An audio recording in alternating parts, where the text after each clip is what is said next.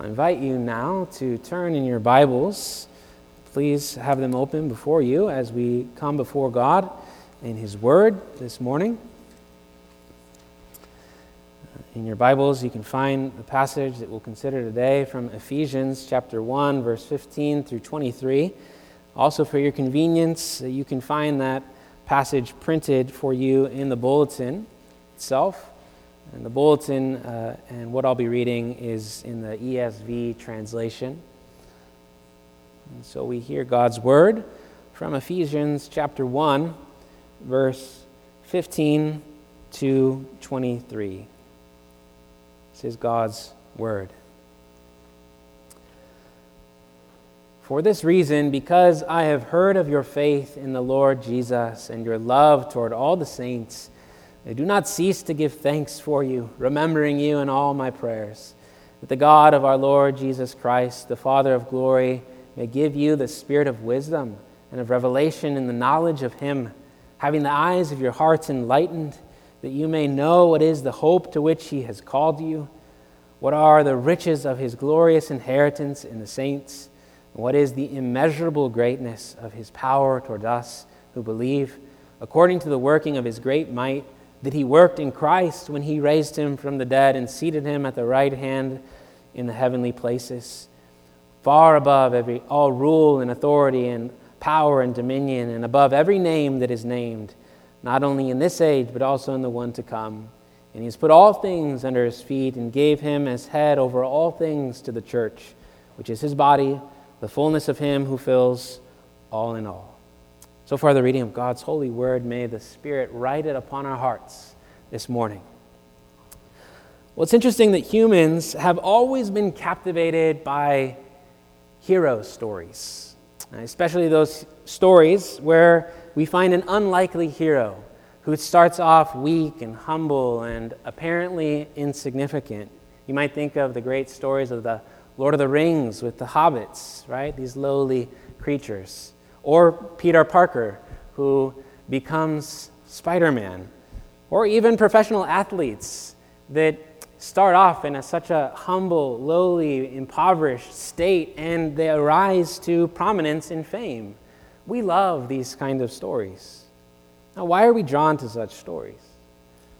I think one plausible explanation is this that deep down, we all long to be like those heroes in some sense we see ourselves as weak and humble and apparently insignificant in our current state. And so we aspire to greatness, to significance.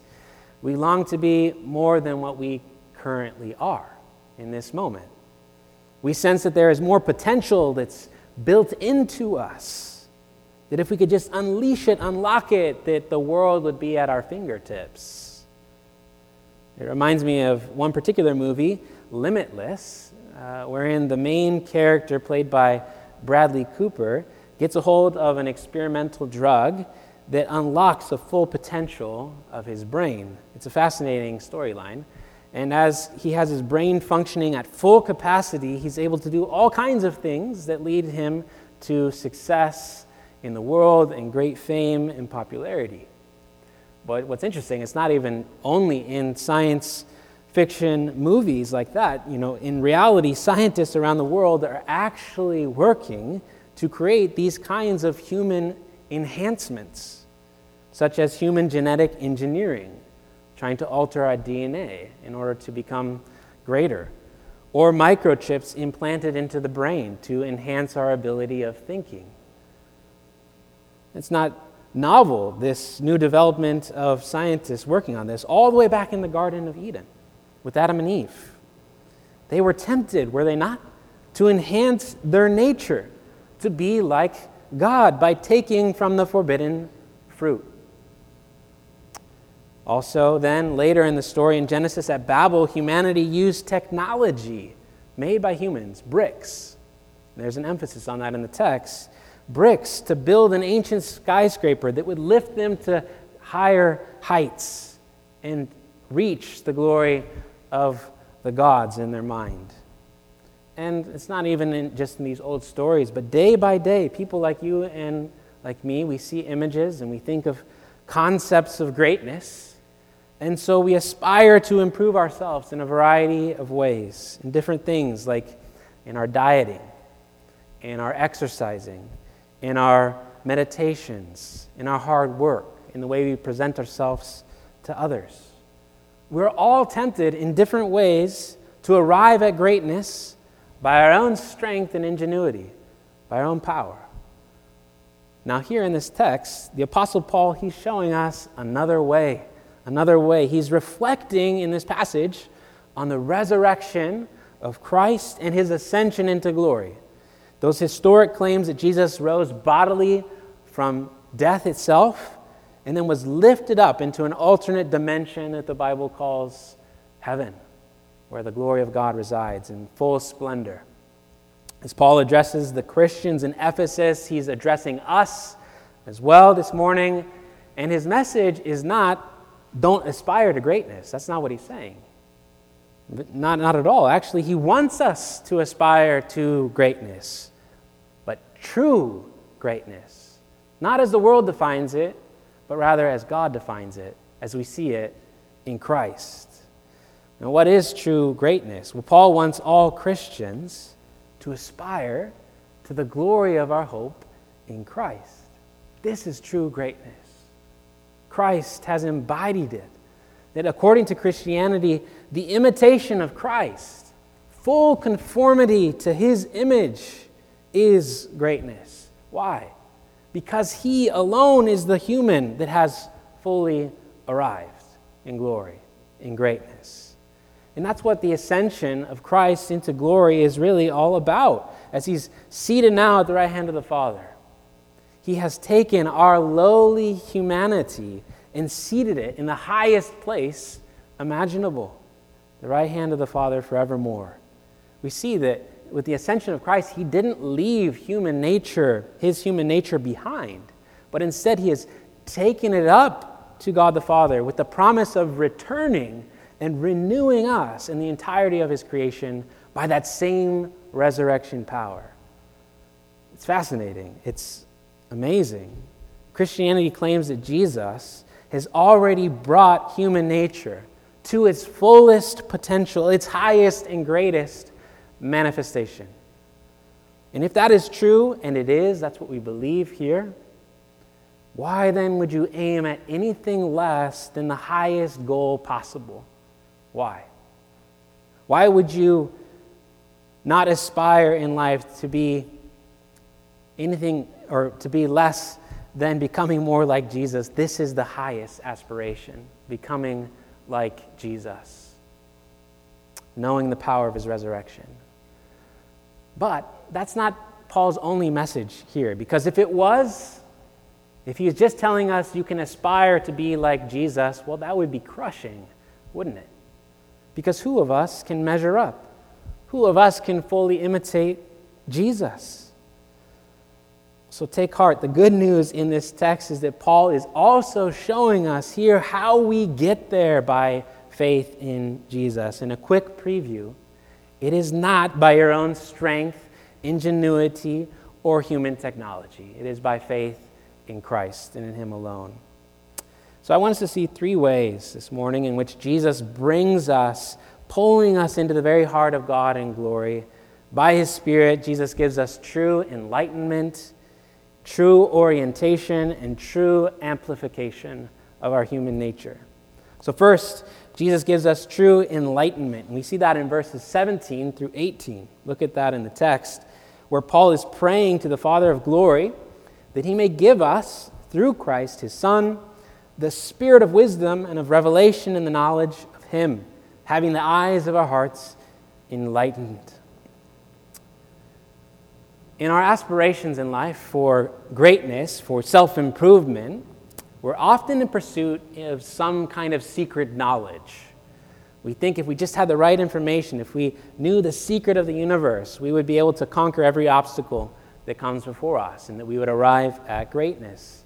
Isn't this why there are thousands upon thousands of self help books that are published every day, practically, that sell day after day, year after year? And clearly, we haven't figured it out. We haven't mastered that secret knowledge because authors keep publishing self help books.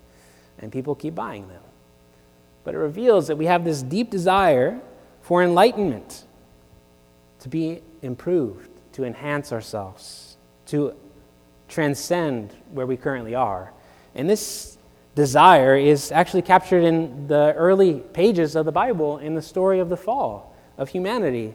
In a sense, we could say that the serpent, that ancient deceiver, Satan, in the form of a serpent, he came and he was the one, the first one to sell a self help book to Eve in the garden. His message, his book was very short and to the point. He said, God knows that when you eat of it, your eyes will be opened, and you will be like God, knowing good and evil. You see, he offered her enlightenment towards the enhancement of her human nature.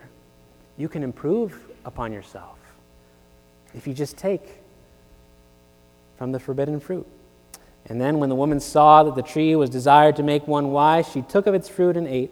She also gave some to her husband who was there with her, and they ate. And it says, Then the eyes, their eyes of both were opened, and they knew that they were naked. He offered them enlightenment, but we see it was a deceptive enlightenment. They were attempting to manipulate creation in order to try and achieve by their own strength, their own power, their own ingenuity, that which God alone can offer and give as a gift. And in the end, in their search for greatness apart from God, that enlightenment that they took from the serpent left them naked, vulnerable, and empty. This story, it repeats itself almost always with every famous and successful person in the world. Those people that we see in the magazines, that we see on the news, those people that have arrived, quote unquote, with worldly success. And we find that they're ultimately not satisfied at all once they reach that point of success in the world. One recent example is the young pop star Justin Bieber.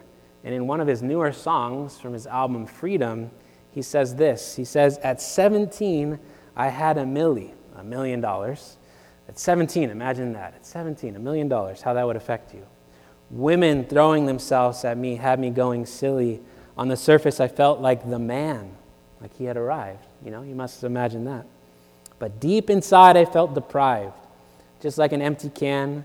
I've had everything in life that people strive for, just to ask the question, what are we alive for? You see, it left him empty, naked, vulnerable, just like Adam and Eve. What are we alive for? Well, the Apostle Paul tells us here what we are alive for, what kind of enlightenment we should strive for. As he says it clearly, we are made to know God in a personal and vibrant relationship with Him. That's the revelation that the Spirit gives us a knowledge of Him. That is what the Spirit of God, sent by the Son, gives us by faith. He brings us into a true knowledge of who God is through His living and active Word, His revelation here in the Bible. You know, way back in the Old Testament with the prophets, God promised over and over again that one day He would, with the coming of the Messiah, send His Spirit to do that very thing in the hearts of His people. For example, in Jeremiah 31, we hear God's promise about the new covenant that He would make, saying, I will put my law within them, and they will write, I will write it upon their hearts, and I will be their God, and they shall be my people. And no longer shall each one teach his neighbor and each his brother, saying, Know the Lord, for they shall all know me, from the least of them to the greatest, declares the Lord. For I will forgive their iniquity, and I will remember their sin no more part of the promise of the coming of the Spirit that Christ ascended into glory in order to give us is that he would lead us to know God according to these ancient promises. And just like Jesus added in John 16, when the Spirit of truth comes, he will guide you into all truth, specifically the truth of knowing who God is. Now, how does the Spirit guide us into all truth? It's the knowledge of God well, again, it's through his revealed word, which is living and active, which speaks to us deep in our hearts. We see then that Jesus, in this way, he gives us true enlightenment that leaves us not empty, not vulnerable, not naked, but full of peace and joy because we were made to know God. And that's what Jesus gives us by his Spirit. Secondly, Jesus gives us true orientation. True orientation. Paul adds in verse 18 that this enlightenment by the Spirit, it leads us not only to know God, but to know what is the hope to which he has called you. What are the riches of his glorious inheritance in the saints?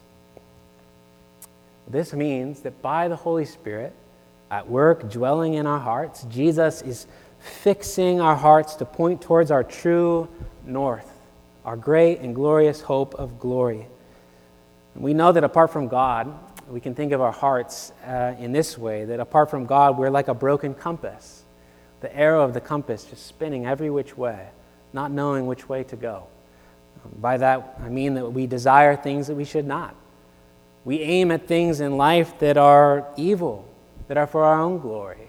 We are broken.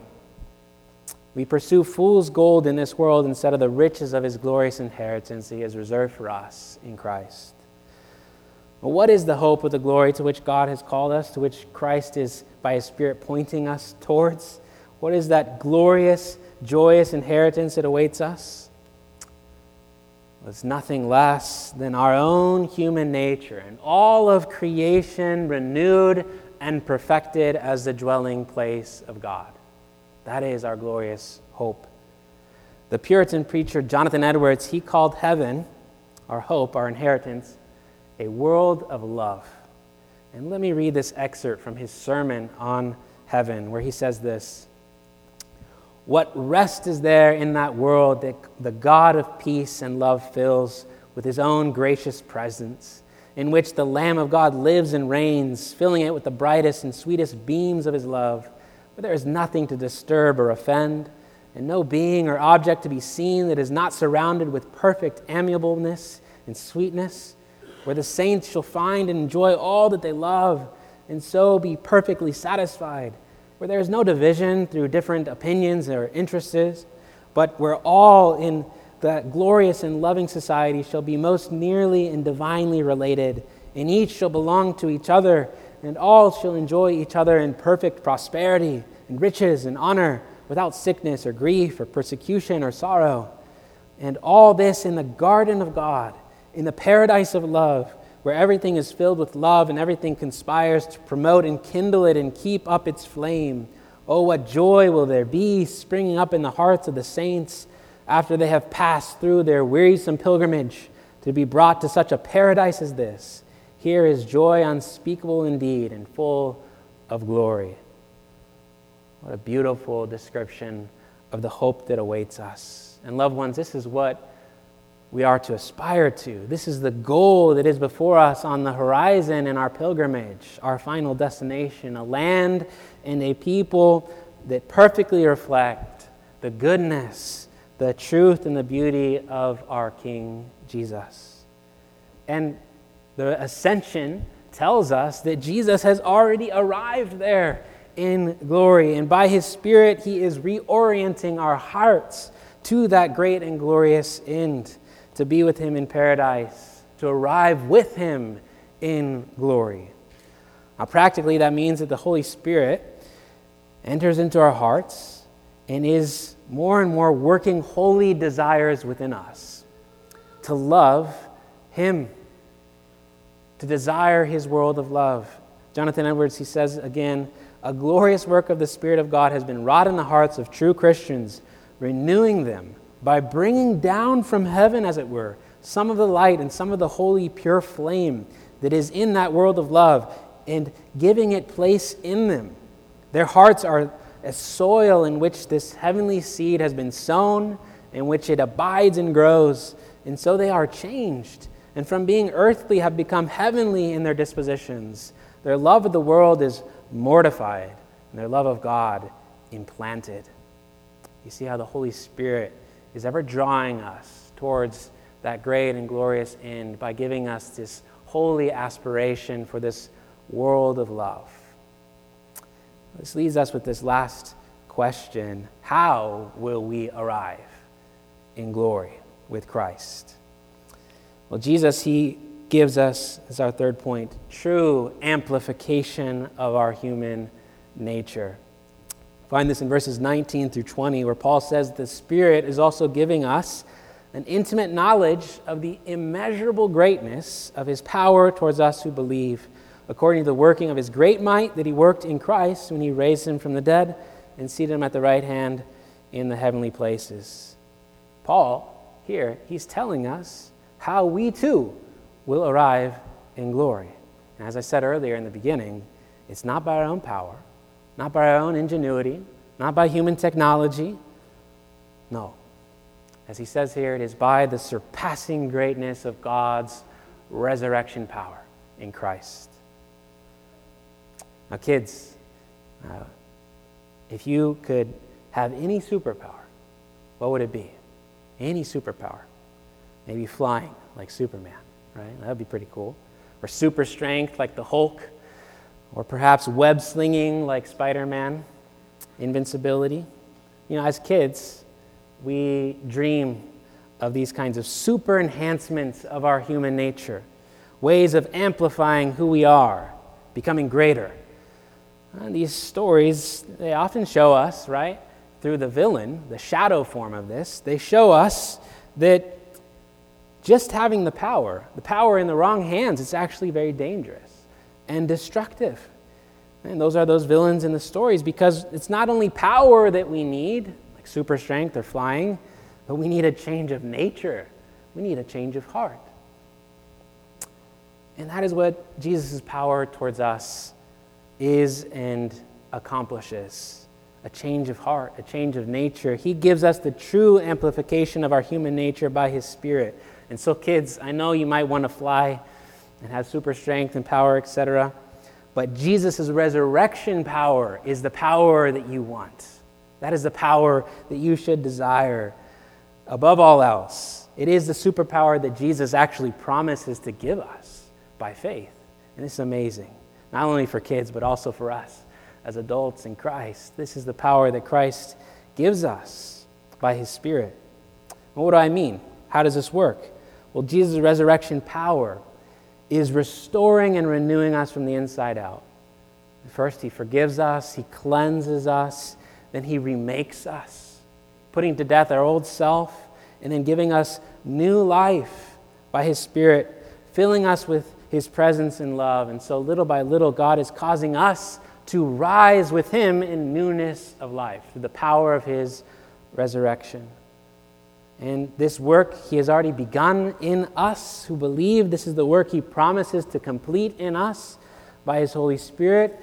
And this is the true greatness to which we are called in Jesus, that he is bringing to us, that he is accomplishing in us. It's amazing that even the Apostle Peter, he says in his second letter that mysteriously, by God's promises, we are, be- we are becoming participants in divine nature.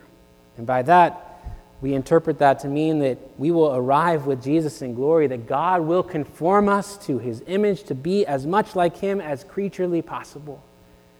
And this is accomplished through the power of his resurrection at work in us.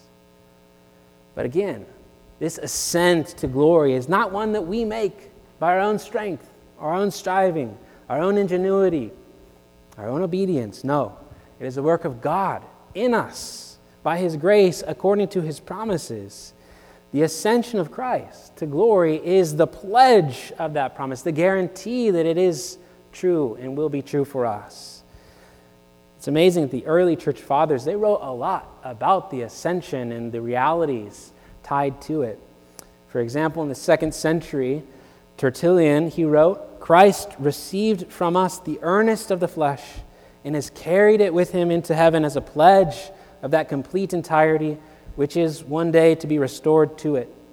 Be not disquieted, O flesh and blood, with any care. In Christ you have acquired both heaven and the kingdom of God.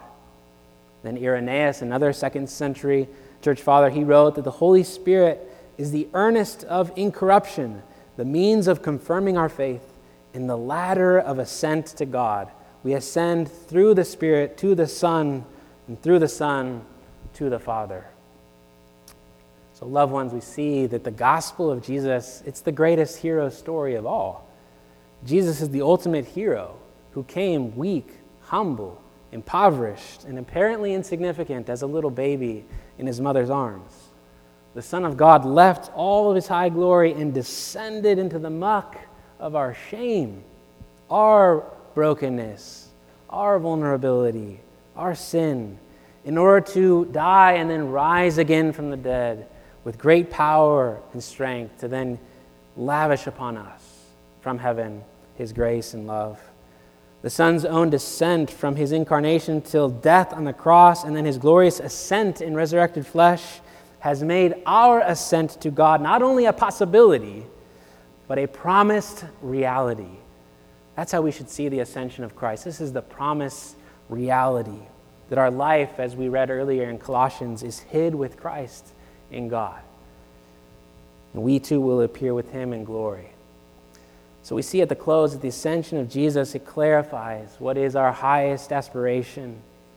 Not greatness, the way the world would define it, but rather to be conformed to his image, according to his resurrection power, which is at work in us by his Spirit. Why live for anything less than Christ, the King who rules with resurrection power? Why aspire for technological advancements made by men when Christ, he's already arrived? He is already in glory, and he promises to bring you there, and he freely offers the greatest amplification of our human nature possible by his Holy Spirit. And it is a gift, a gift that we receive by faith alone in Christ alone. This is good news indeed. And we trust and follow him. Amen. Let's pray. Father God, we thank you so much for sending your Son to be our champion, our Savior, our King. And now, He who is ascended and right at your right hand, O Father, interceding for us has given us a spirit to lead us into all truth. That he has promised to bring us to his glory. And that you are even now reorienting our hearts to desire you above all else. May that be true for us. May we seek those things which are above, where Christ is seated. Lord, cause us to walk in your ways, in your light for your glory. This we ask in Jesus' name. Amen.